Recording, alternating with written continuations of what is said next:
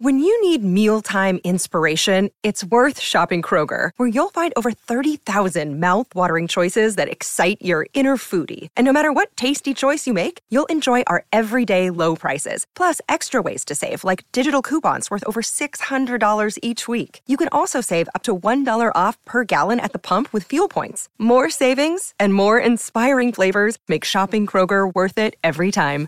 Kroger, fresh for everyone. Fuel restrictions apply. Another day is here, and you're ready for it. What to wear? Check. Breakfast, lunch, and dinner? Check. Planning for what's next and how to save for it? That's where Bank of America can help. For your financial to-dos, Bank of America has experts ready to help get you closer to your goals. Get started at one of our local financial centers or 24-7 in our mobile banking app. Find a location near you at bankofamerica.com slash talk to us. What would you like the power to do? Mobile banking requires downloading the app and is only available for select devices. Message and data rates may apply. Bank of America and a member FDIC. Welcome to This is the Jet Life with Dan Burnham, your guide to the New York Jets, sports, and much more. And now, your host, Dan Burnham.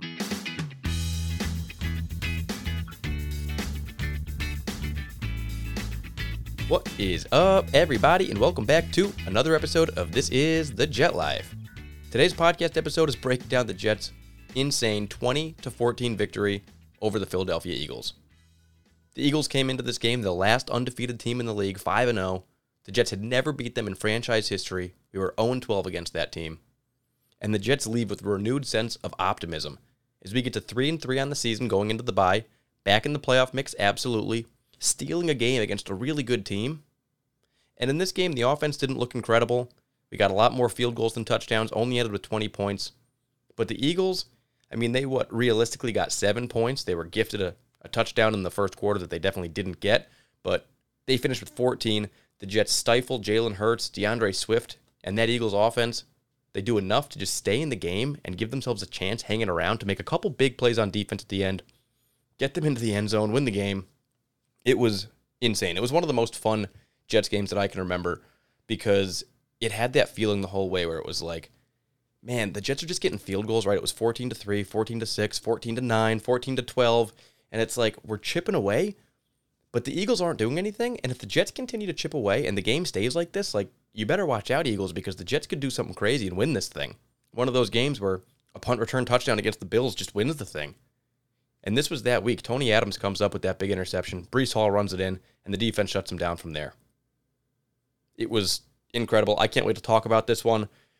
This week's agenda is going to be basically recapping that win over Philly. We're going to talk a little bit about the coaching. We're going to talk about Zach Wilson.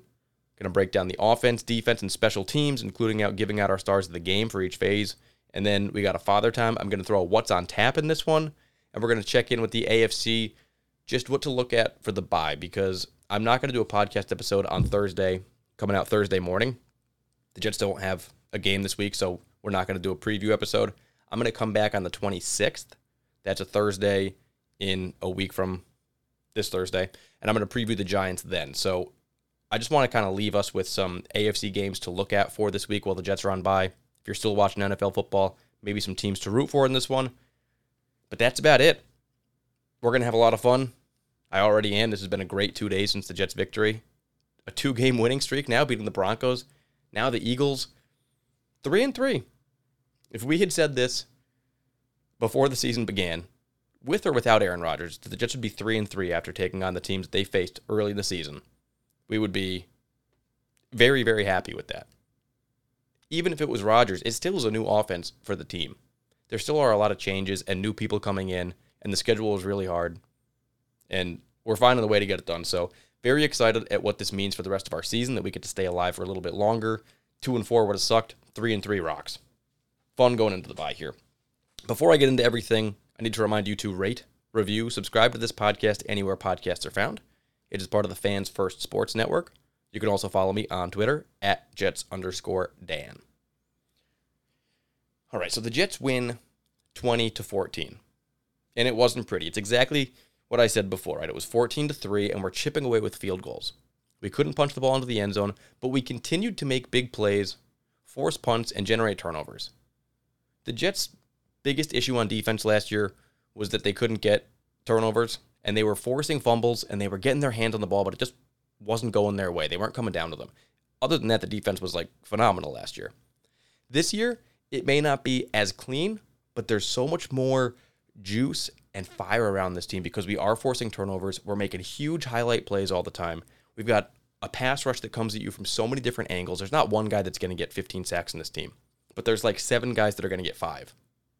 And it's really, really hard to game plan against. We got guys in the back end, we got guys in the middle. Our linebackers are insane right now, and we are creating havoc all over the field for opposing teams. Robert Saleh has done a fantastic coaching job with this team to keep us alive at this point in the season. There were a lot of people that were ready to cash in when Aaron Rodgers went down, and it was like, all right, this is the season from hell. And I was obviously disappointed because, like, we're never going to get that season that we thought we were going to have when Rodgers went down. But some people completely wrote the team off.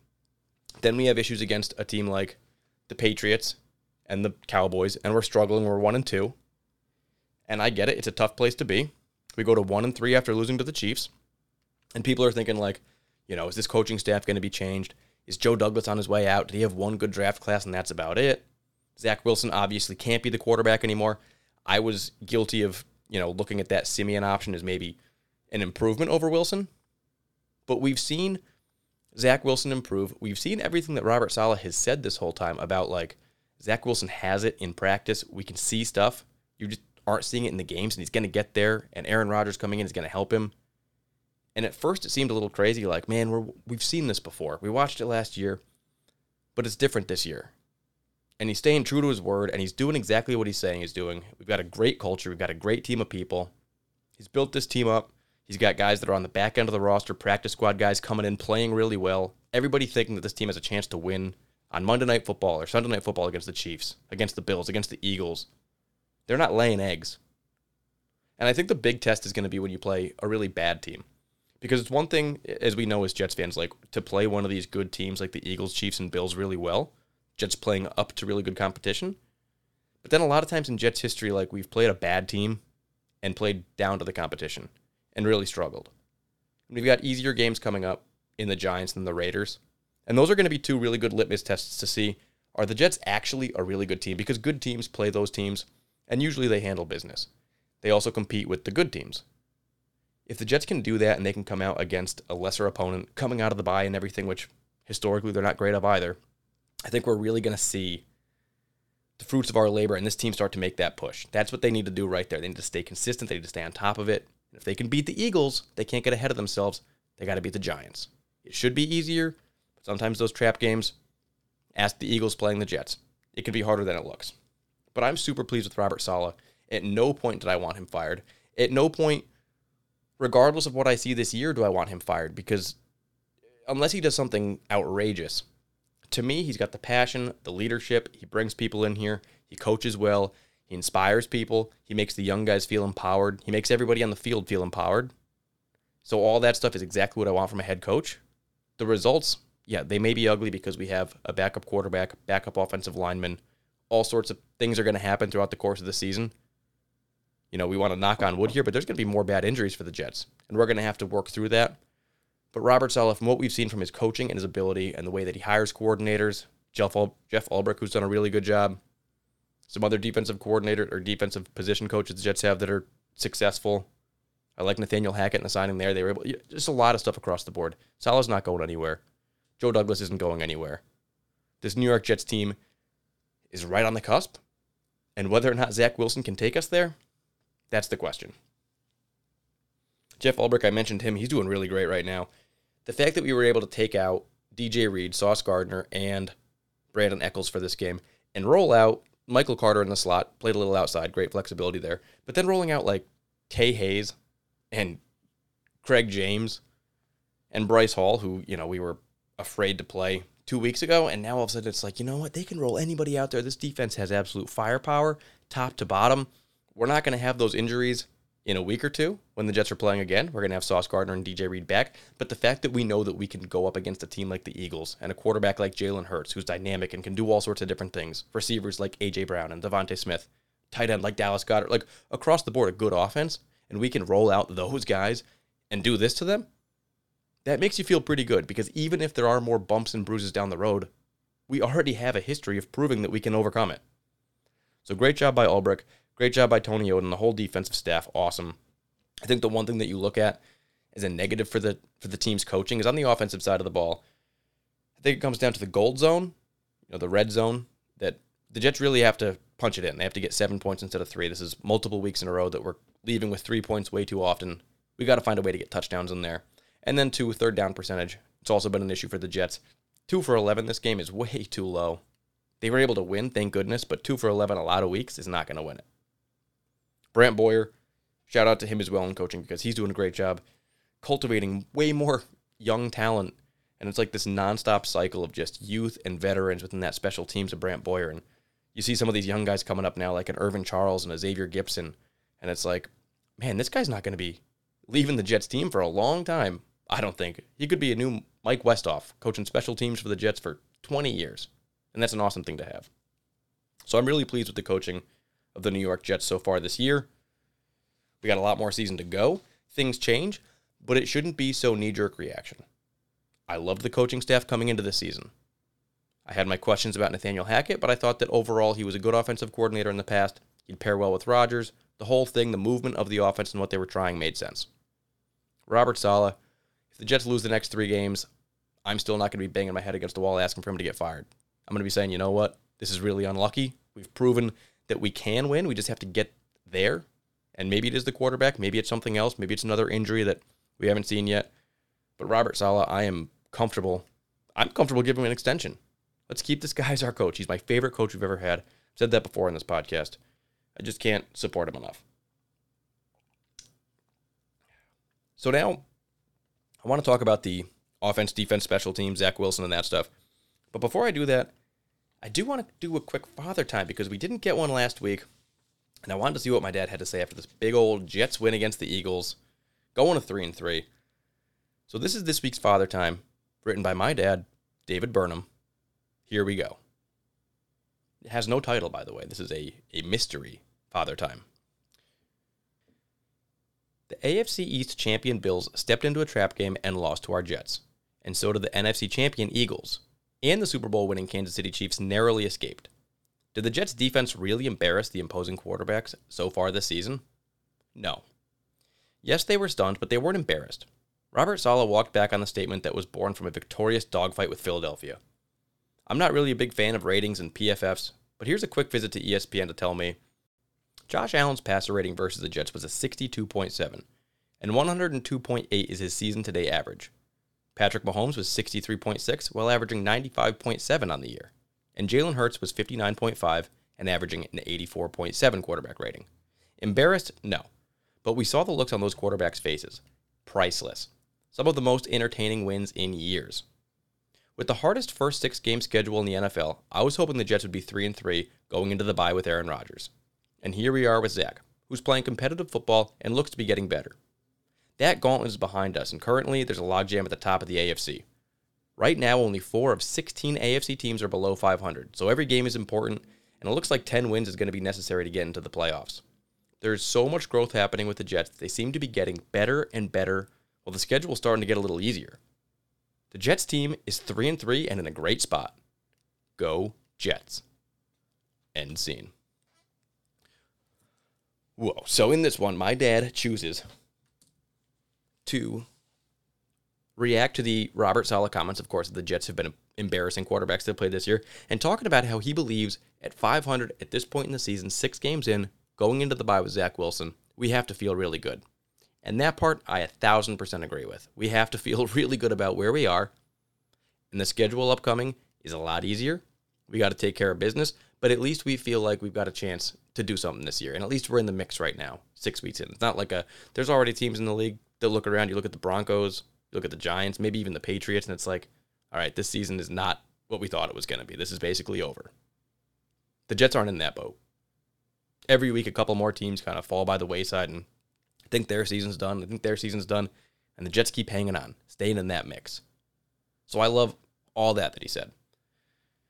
The one thing that I want to disagree with on this is that the Jets are embarrassing opposing quarterbacks, in my opinion. Dak Prescott had a great game against us.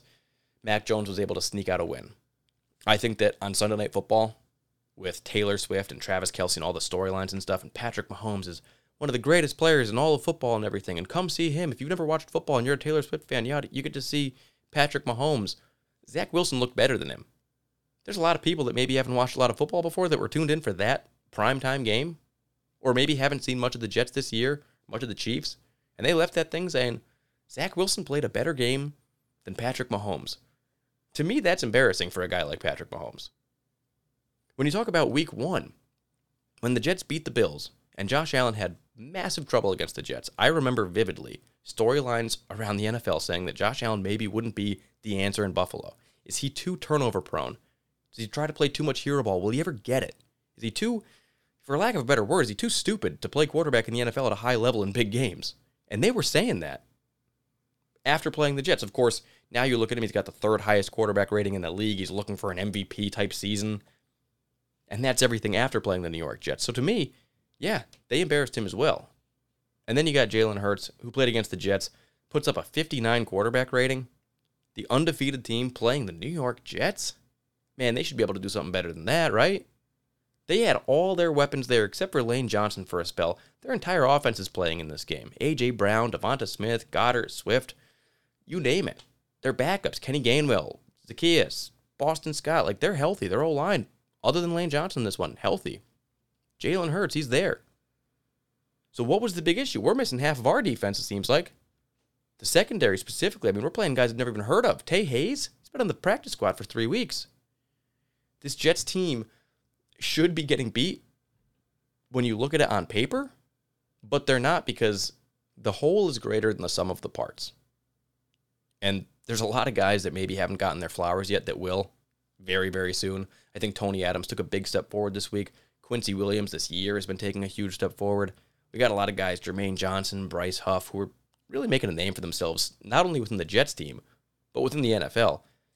And as the Jets continue to play these primetime games, because we were built a schedule for Aaron Rodgers, for the world to see Aaron Rodgers playing perhaps his last season in New York with the Jets.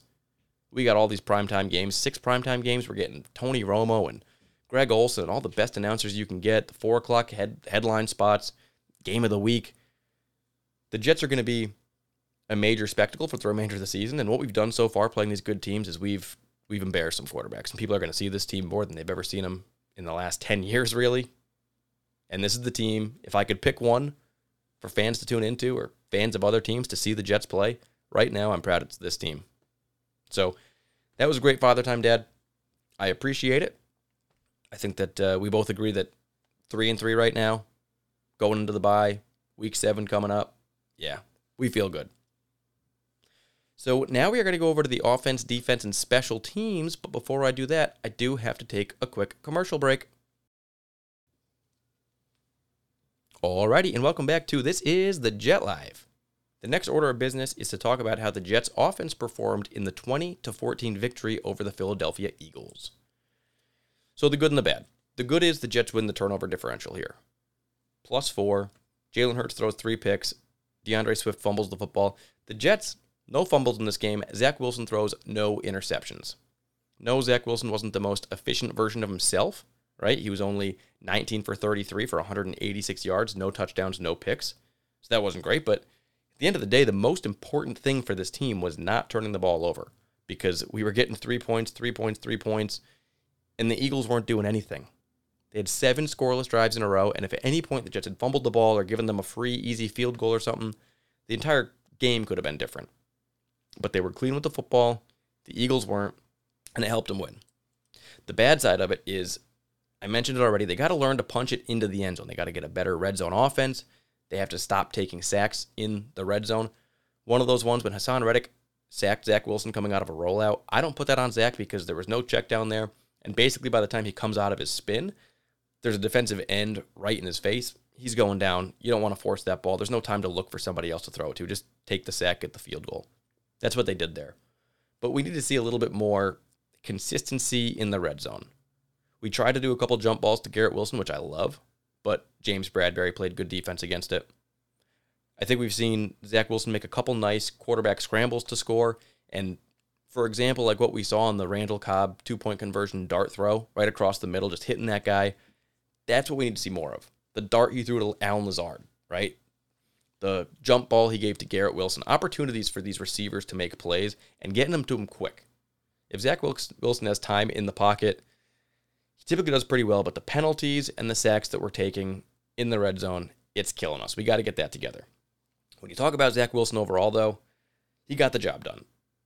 I'm very pleased with the way that he has continued to evolve his movement within the pocket. He used to get flushed out, and sometimes he still does, but he used to get rattled and look frantic and panic and like, what the hell is he doing?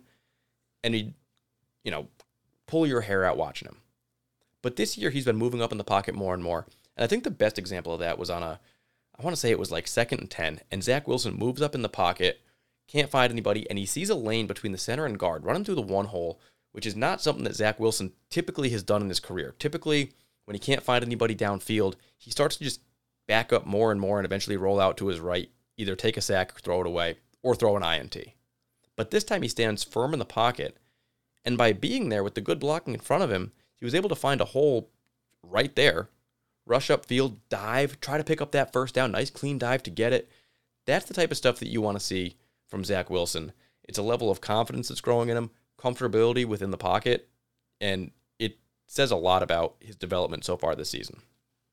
We also saw a really nice like sidearm pitch to Breece Hall, which in the past, if that was intercepted, we'd say, what a bonehead play. We've seen Sam Darnold try to do stuff like that, Zach Wilson. When it doesn't work, it looks stupid. But when it does work and you pick up a first down like that play and you get it to Breece Hall when you're in trouble, just getting creative. If you can do that stuff consistently and start to make it a habit of being successful within those plays, you start to gain that confidence and it's just starting to kind of snowball for him into positivity. Again, he's got to stop taking sacks. It's one of the most important things. He's got to be more efficient on third downs. He's got to find a way to pick up third downs. Obviously, we had a lot of long third down opportunities. We didn't have a great rushing yards per carry in this game, so not a lot of efficiency, not ahead of the sticks very many times, and a bunch of penalties for the Jets. Nine in this one. It was ugly having that many penalties. So difficult third down opportunities for us in the swirling winds MetLife Stadium. But at the end of the day, maybe you're not going to pick up third down every single time, but don't fumble the ball. Don't throw the ball away, big turnovers or anything like that. Give your team a chance to win and rely on Thomas Morstead to give a great punt. Rely on that defense to play great defense because they have been. So awesome game from Zach Wilson, feeling really good about his development overall. At one point, he was a useless, can't even play him in the NFL type quarterback. Now he's a viable backup option. One of those guys that can come in in spot duty and potentially win a game which we didn't really feel that confident in that before. And I'm not saying that that's where he's going to end. I'm saying that's kind of where I feel he is right now. Kind of like a Gardner Minshew can have a great game. He's also capable of a dud game. Taylor Heinicke can have a good game, can also have a dud game. That's kind of what Zach Wilson is today. But the difference between those guys and Zach is Zach is right now actively improving at a pretty at a pretty rapid pace. And the question is, does it stop here or does it continue? For all we know, it continues for the next three, four years. He gets better and better every single year, and he's a great Pro Bowl quarterback helping the Jets win playoff games. It's also possible that what we've seen right now is like the ceiling, and he's never going to get better than this. We don't know, but he is progressing. Signs are moving in the right direction. He's got Aaron Rodgers in the corner, a coaching staff that believes in him, a team that seems to believe in him more and more, a decent record behind him in three and three, a bye week to prepare, and some easier games upcoming. I feel great about where he's at. You look at the receivers in this game, offensive player of the game is going to go to Garrett Wilson because he comes down with eight receptions for 90 yards when the offense overall wasn't moving the ball that much. Felt like Garrett Wilson was the one guy that was consistently making ridiculous highlight catches, jumping four feet in the air to catch a football. He almost had a really nice play, but Allen Lazard unfortunately had a block that took it away. But eight receptions for 90 yards in a, a total of you know 180 passing yard game for Zach Wilson. That's half the offense, basically, in the passing game at least. Garrett Wilson, he is that guy. He is the best receiver we've had in my entire lifetime. I'm so glad we have him. He was banged up in this game a few times, but he came back onto the field, making sure that he could get this game won for the Jets, and glad he's on our side. Lazard, he had a drop in this game. I mentioned that block. It's a bummer. Not a great game for him, but I overall, you know, Lazard's a worse Corey Davis, but he's a solid wide receiver. You don't hate having him out there, but he's not a huge weapon for the Jets. He's just like solid at blocking, can catch the ball, pretty big. We like the guy. He's been healthy. Randall Cobb got the two point conversion. He's been quiet all year, but that was a nice play for him. Mecole Hardman got on the field a couple times, couple targets, specifically when Garrett Wilson went out check on his ankle, but Mecole didn't get a catch. Gipson, no targets, but one rush for 18 yards. Tyler Conklin, he's been one of our best offensive receiving weapons this year.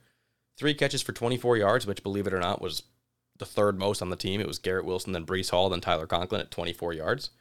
But he laid the lumber when he did get that that uh, big catch. He gets a first down, puts his shoulder into an eagle. You'll love to see it. Ruckert had a nice snag and run for one catch in this game. Not a great passing game, but overall, they got the job done and they made some big plays in key moments. When you look at the running game, the Jets put up 89 total rushing yards. 15 of those go to Zach Wilson on four carries. We had 4.2 yards per carry and 89 rushing yards against the best rush defense in the league. The Eagles had been, give, been giving up 62 yards per game in their first five weeks, and the Jets put up 89. 4.2 yards, it's not horrible. Breece Hall did have opportunities to have like huge gainers. You can always see he's like one juke or dodge or slip tackle away from a massive play. And he doesn't always get them, but they are coming and you can see it. And it's amazing that like he gets three, four opportunities a game where it's like, man, that was almost broken for like a 50, 60, 70 yard play. And a couple of those in this game kept him from getting in the end zone early in the game. But you know what? We know what's coming. And at the end of the game, he pushes the ball into the end zone when the Jets needed a touchdown. They hadn't had a lead all game long. And with under two minutes to play, Breece Hall, whether you say they wanted to give him that touchdown or not, Breece Hall gets the ball into the end zone, wins the game for the Jets essentially, because those are the points we needed to take the lead. We never gave it back. And while we're on the subject, I am 1000% and was in the moment for getting the points. Get the touchdown, be up by as many points as you can, make them need to get a touchdown, and rely on the defense that's played so well. If they ended up missing a field goal from the five yard line or threw an interception trying to do something, getting too cute with it, or fumbled, whatever could have happened there, we would have all said, why wouldn't you just score the points and rely on your defense who hasn't given up a point in the last seven drives? And that's how I felt in the moment. That's how I feel now. That was great coaching from Robert Saleh. Love that he trusted in his defense and then took the points. Go up. Yeah, take the lead. That's amazing. Now it's on them. So happy to see that. Dalvin Cook, still solid to me. I think everybody hates him because he's not like breaking 70 yard gainers, but it's all these really, really good defenses and games where running the ball is is really tough with this offensive line that we've got. And Breece Hall, yes, has great numbers, but there's a lot of big broken tackle runs for high yardage plays that are helping him with his like efficiency there. Put him in the red zone, put him on the five yard line. Breece Hall's not super, super successful right now, right? That's not his style. He's good at breaking the big ones. Dalvin Cook maybe doesn't break them anymore, but I think he's reliable enough, and I trust him running the football more than I did James Robinson last year, or more than I do Michael Carter consistently. So Dalvin Cook, three carries for 12 yards in this game. Nice eight yard first down. He's not getting a ton of opportunities, but he's not completely shot. The guy's not useless. And he's not an idiot on the field. And I'm not sure if Izzy Abanikanda is or not. But everyone's calling for Izzy to start getting some playing time. This team is rolling right now and playing at a really high level with a lot of veterans. Why in the world would you want to put in a rookie who's never played, whose biggest fault from the coach's perspective during the training camps was that he was inconsistent? You want a guy missing blocks or fumbling the football or being inefficient within a game? Or would you rather have Dalvin Cook just, you know, pick up three rushes for 12 yards? The Jets, yes, some weeks they need to get some manufactured offense. They need to find a way to get the ball down the field. But when they're playing games like this and they're this close and winning them, 20 to 14, no, you can't risk a rookie going out there and making a huge mistake. Michael Carter had a massive block in this game on a blitz pickup, set his feet, head pushed back, but holding his ground. Izzy probably doesn't do that and probably gets Zach Wilson roasted and probably it ends up being an interception or a fumble. And that all completely goes down to him because we have this idea that maybe he could bust a nice 24 yard run. Not worth it. I'm sorry, you got to play the veterans right now. Once Izzy can prove that he can consistently block, catch, run his routes, get open, knows the nuances of the offense, then yes, he can be used. Or if we're really, really struggling and it's like we can't manufacture any sort of offense, and this thing is an absolute dumpster fire on offense. Yeah, maybe you try to plug him in just to see if you can get something going. But right now, the team is operating too well to make a change like that to me. Michael Carter did drop an easy ball, so that doesn't bode well for him. But he still did have the nice block, and you still at least can trust him well enough to know the offense and not to screw up too horribly. When you look at the offensive line, The big negative thing in this game Joe Tippmann, a thigh injury. We don't know how long he's going to be out. We do have the bye week to help recover, so like 14 days for him. But thigh injuries, it could be a decent amount of time. He could miss multiple games. And luckily, we've got a really good backup in Wes Schweitzer. We paid a guy like him to replace Dan Feeney to be a decent guard and center option. So Wes Schweitzer, I think, is absolutely serviceable. And before the year even began, probably was slated ahead of Tippmann on the depth chart. Tippmann just, you know, blew minds right away and was like, all right, we got to get this guy in the field. We got to find a way.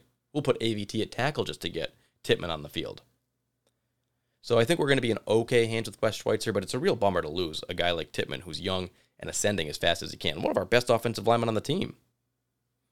Mekhi Becton may be the best offensive lineman on the team. He does still let guys get through. He does still get penalties and stuff, but he is capable of embarrassing pass rushers and pushing them down. And if you look at Baldy's highlights, Mekhi Becton was in his bag just pushing guys over. A couple guys beat him. Keep in mind, the Eagles have one of the best pass rushes in the league. They almost broke the sack record last year, if not breaking it. If I remember correctly, it was over 50 something sacks, maybe over 60. It was a ridiculous number. And Haason Reddick and Josh Sweat and, you know, that, that group of guys coming after Zach Wilson play after play with a Mekhi Becton playing left tackle and Max Mitchell playing right tackle and Joe Tippmann going out yeah, Zach Wilson gets sacked five times, but overall, it's not that bad a performance. Max Mitchell was quiet enough, which is what you wanted to see from him at right tackle. You feel like he can do a serviceable job, and he still does deserve, I guess, pole position at that right tackle position ahead of like a Billy Turner or something until we see him really have a bad game. Didn't see it in this one. There were a couple bad plays that I didn't like from him, but not a bad game. And I want to give a shout out to Laken Tomlinson, who had a really bad last year and started to look really, really sloppy in fundamentals and, and knowing where he was on the field in our offensive line. But this year, he looks a lot better, a lot more comfortable. Connor McGovern's also playing solid football. So that is our offensive side of the ball.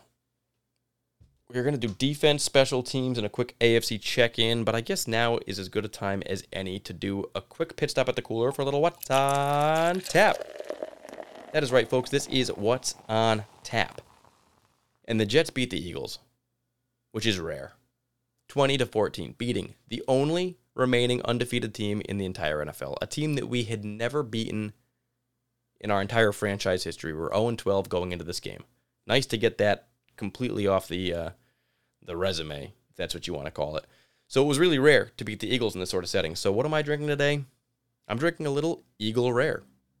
It is a 10 year aged, what is it, single barrel select bourbon. I got this at M&R, so it's kind of part of their uh, select batch series, but Eagle Rare is a really nice bourbon that I drink. It's similar to like a Buffalo Trace or something. It's a Kentucky straight. It's got like some oaky, woody flavors to it. A little bit of caramel, nice rattle, not too sweet, which is kind of what I look for. Not too boozy either. I'm not a huge fan of like the the really good, you know, 56% alcohol whiskeys because they taste good and you're like, man, I can't believe it's that high in ABV and it tastes so smooth. But like, you drink a three finger pour of it and you're all of a sudden like, well, I don't remember drinking this much, but I'm feeling a little bit more than I was anticipating.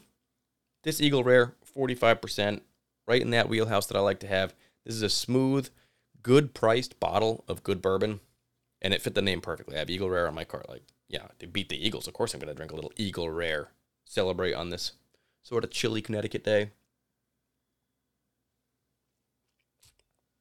So that is this week's What's on Tap. Now, before we go to the defense, special teams, and AFC, a quick commercial break.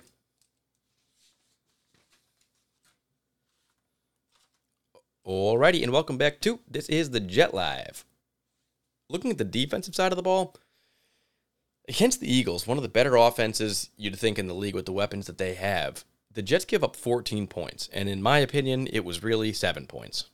Yes, Jake Elliott missed a field goal he almost always makes, which was three points off the board for the Eagles. But the refs gave Jalen Hurts a touchdown on a run that there was absolutely no evidence to overturn the call of down on the field, turnover on downs. Somehow they were able to see that his knee or body wasn't down and he crossed the goal line. No clue how that happened, but they gave the Eagles a free seven points. Good for the Eagles. They needed them. Still wasn't enough to beat this New York Jets team. So the defense was dynamic. Seven straight scoreless drives. And the most important possession of them all was when the Jets score the touchdown with Breece Hall, under two minutes to go, and we say, all right, you've got about a minute 50, two timeouts. You got to go 75 yards down the field to score a touchdown. And the Eagles get the ball, four plays, two yards, game over. Just like that, the New York Jets take care of business against the Eagles. They force turnovers in this game, four total turnovers from a, a plethora of players, all sorts of different things, right? We had a Jermaine Johnson knocking Jalen Hurts' arm as he's throwing the ball. Bryce Hall comes down with it. We have a tip ball that lands in Quinn, Quinnen Williams' lap. He comes down with it. First career INT. Awesome to see. Tony Adams, playing center fielder like we've been hearing that he can do, jumping around on Dallas Goedert, essentially winning the game for the Jets there. It was an awesome game. And then CJ Mosley punching out a ball picked up by Quincy Williams because those linebackers are absolutely dynamite. It was awesome to see the Jets defense perform like this because this is what we know they can do. They are capable of getting higher sack numbers, but just the pressure that they create and the coverages that they come up with, Jeff Ulbrich deserves a lot of credit. When we look at the defense, they played Jalen Hurts. He finished 28 for 45 for 280 yards, one touchdown, three INTs, and as my dad said, a 54 quarterback rating. D'Andre Swift is having probably the best rushing year of his career. Against the Jets, he gets 10 rushes for 18 yards. More active in the receiving game, but 10 rushes for 18 yards, that is like bad, bad. A.J. Brown was the real threat for them, seven catches, 131 yards. But we were able to pretty much limit DeVonta Smith, Dallas Goedert, Olamide Zaccheaus, Kenneth Gainwell, anybody else with this cast of characters missing Sauce Gardner, Brandon Echols, and DJ Reed. It was an extremely impressive performance because we are getting those guys back. We're coming back healthier against the Giants than we played in this game. When you look at the defensive line, it all starts up there. Those guys are starting all the havoc that you see, and that's what gives those cornerbacks and those safeties an opportunity to make plays on the ball and not have to cover in their zones for as long. It makes the quarterback become, you know, progressively more and more uncomfortable, as we saw in Jalen Hurts in this game. Nobody's doing that better than Bryce Huff. Bryce Huff is an absolute monster. He's playing more snaps than ever. He used to be like a third down pass rush specialist, you know, like a Clay Matthews, bring him in on third down and get after the quarterback. That's what he was, a role player. But he's gotten so much better against the run and being able to do different things that he's now playing first downs, second downs, getting a high level of snaps, and he's worth it. Now, the Jets are going to have to give him a big contract because his skill and position deserves that, and we only have him for one year, this year right now. But we love what we're seeing from him, and he's literally wrecking games. One and a half sacks in this game, getting pressures like crazy. The most dynamic pass rusher that we've seen on a Jets uniform in a very, very long time. And the most impressive thing to me is that he's becoming more and more versatile, not only playing first and second downs now, but the very last play of the game where the Jets have a Jordan Whitehead breakup to seal the deal on fourth down against the Eagles, Bryce Huff actually backs into a spy coverage. He covers the tight end on the quick little flat real fast, make sure that that guy's not going to catch the ball. And then he just mirrors Jalen Hurts down the field to make sure that he can't scramble. Because at this point in the game, it's not just about picking up a massive gainer, even though that's what the Eagles tried. It was about getting a first down and continuing the game to move downfield. Bryce Huff, instead of going after the quarterback in that big situation, which is what every single person in Philadelphia expected him to do, he goes into a spy mirror coverage, and he actually has the speed to keep up with a guy like Jalen Hurts and take out those angles. He's really good at that stuff. Jalen Hurts couldn't scramble. He's forced to throw the ball downfield. Whitehead breaks it up, game over. Bryce Huff's involvement is incredible, and it goes a lot of credit to Jeff Ulbrich, the defensive line coaching. This is what we saw in San Francisco when Saleh and Ulbrich were there, and we're seeing it translate to the Jets. All these different types of players just getting better and better at the defensive line, making quarterbacks' lives miserable, and yes, embarrassing them. Jermaine Johnson on the other side, he's all over the place as well. He's not as dynamic a pass rusher, but he's better against the run. He's getting better at pass rushing. He's making his presence felt for the quarterbacks and the running backs every single game. And I think what's most noticeable to me is plays that don't go to or through him, he still finds a way to end up being a part of the tackle or helping to try to be there or make a play. And it's like, you know, it's a run to the right side and he's on the left and they go upfield 15 yards, like where the cornerbacks are tackling him out of bounds, and Jermaine Johnson's there. And you're just like, is he playing the entire field right now like a linebacker? He doesn't give up on a play. It's going to pay off for him. He's going to come up with fumbles. He's going to come up with forced fumbles. He's going to be in the right place because he doesn't give up on a play. And you're seeing it game after game. That guy has a motor, and I love it. He's living up to our expectations when we drafted him in the first round. Glad he's on our team. Quinnen Williams isn't getting the stats still, but he's making the plays, getting double teamed all the time. And you want to see Quinnen Williams' stats showing up? Look no further than the guy right next to him, Quinton Jefferson, who's on pace to have the most sacks of his entire career. Right now, he's got three sacks in his age 30 season because he's playing next to Quinnen Williams, and Quinnen Williams demands a double team all the time.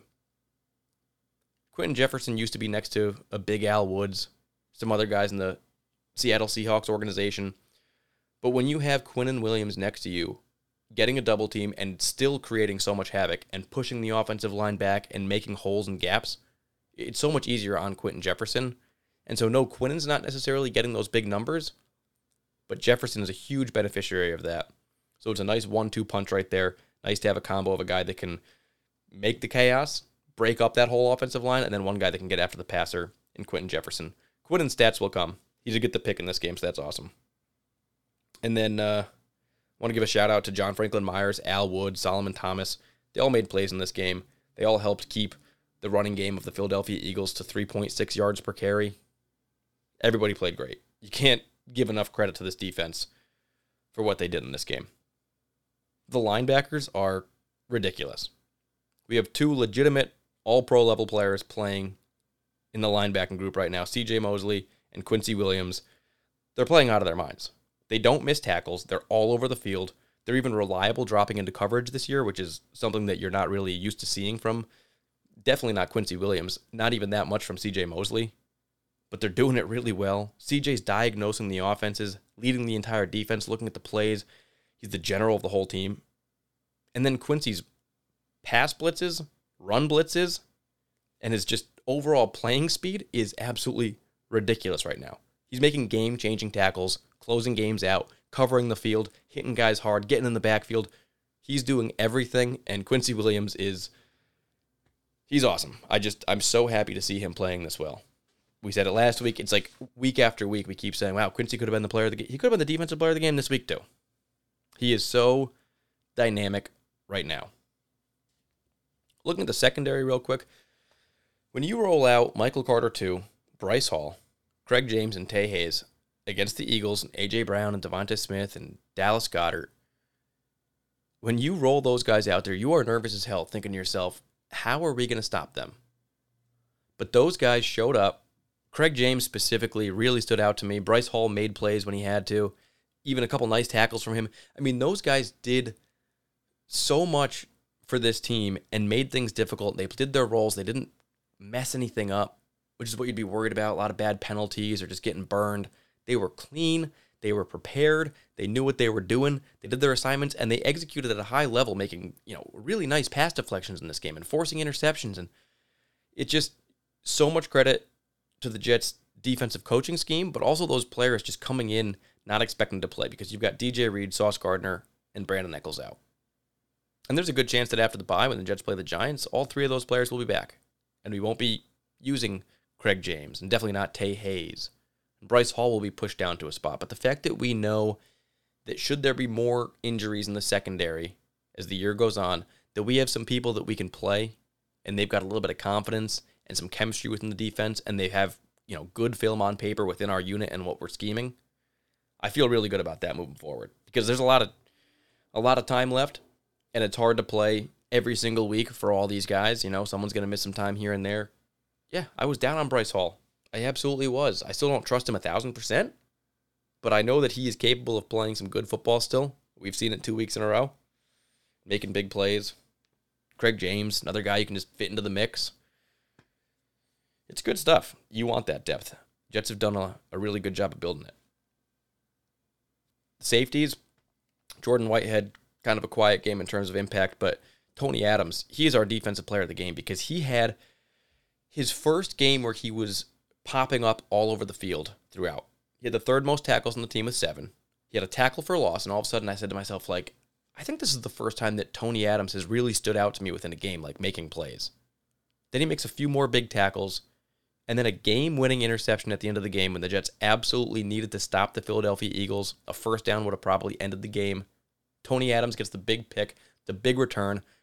If he drops that ball, if he fumbles it on the return, there's so many different situations or scenarios that could have happened that didn't go in the Jets' favor where we end up losing this game. But Tony Adams did everything perfectly on that play.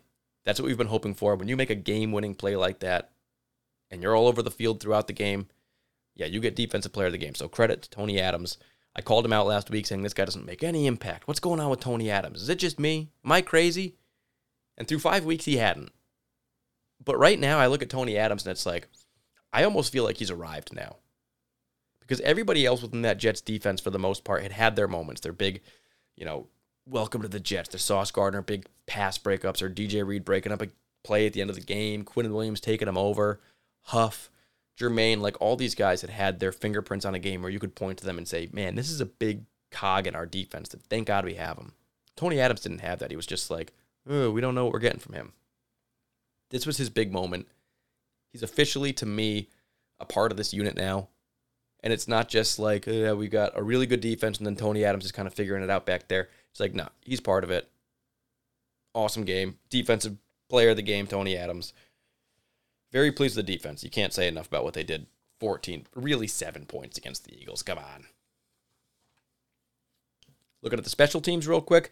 Greg the Leg, special teams player of the game. He goes four for four in a windy MetLife. Jake Elliott only had one really short try, missed it. Greg doesn't miss his.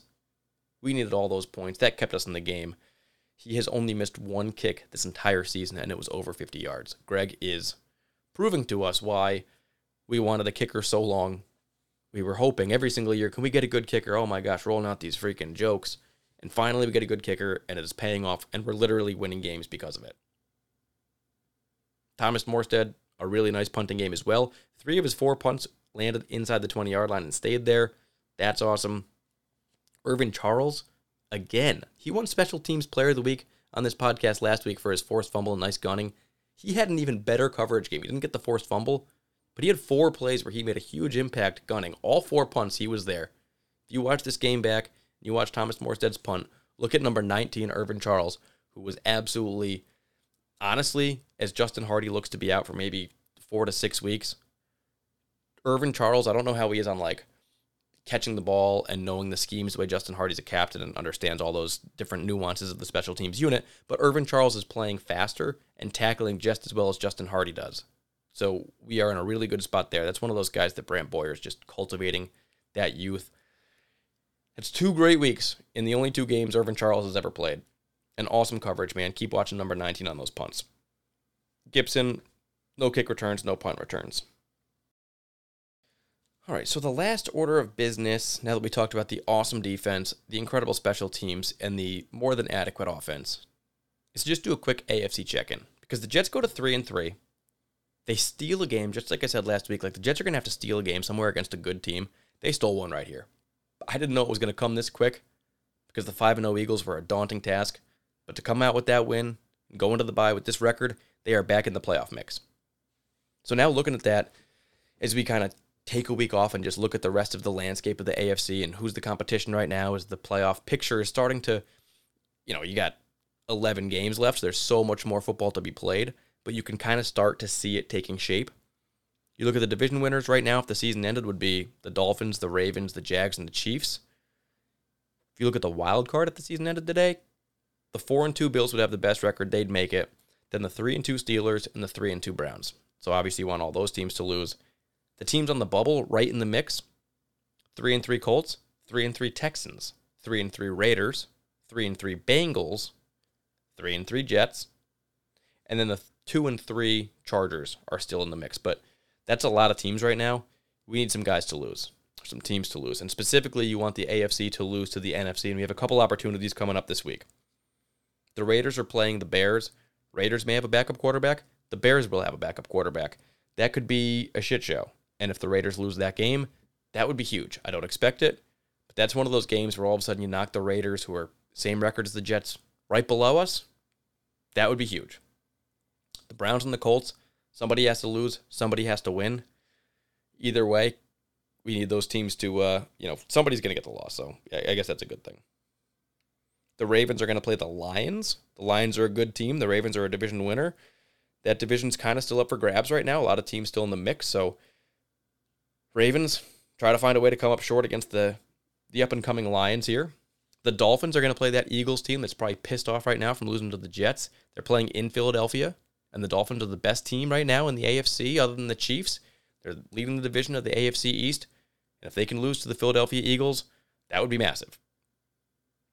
The Steelers are playing the Rams. That's a game that they could lose. The Jaguars are playing the Saints. That's a game that they could lose. So, a lot of opportunities for the NFC to beat the AFC this weekend. We need as many of those to go our way as possible. Let's go NFC. And then Bills versus Patriots. Both are welcome to lose that game. The goal is basically just to like leave the weekend next week with the Jets in a slightly better spot maybe than they're in today. Right now they're in like ninth spot in the AFC. Let's try to get to maybe eighth or something with the team losing this week. So that's really all I got for this podcast. I know it was a little disjointed, a little sloppy, but you know what? I was just so excited, I'm fired up. I'm drinking whiskey, Eagle Rare. It's been fun. so much fun to like be winning meaningful games with the team playing this well beating good teams, not just like, yeah, we're beating some crummy teams right now. But every time we play somebody good, we're in a big spotlight, we blow it. It's not the case with this team. It seems like the bigger the stage, the bigger the game, the better the Jets play, which is bizarre, but I'll take it because we got a lot more big time games coming up this year. The next podcast I'm going to do is going to be on Thursday, the 26th, and that's going to be previewing the Giants game, the next game. All right, going to buy this week, so just enjoy it. I'm going to take uh, take the time off. That's really all I got for this one. Jets win 20 to 14. The season is back on track. We steal a game against that awesome Philadelphia Eagles team. We feel really good. We get to enjoy it for two weeks. If you like the podcast, rate, review, subscribe. Also follow me on Twitter at Jets underscore Dan and part of the Fans First Sports Network. Until next time, enjoy the bye. I'm Dan Burnham, and this is the Jet Life.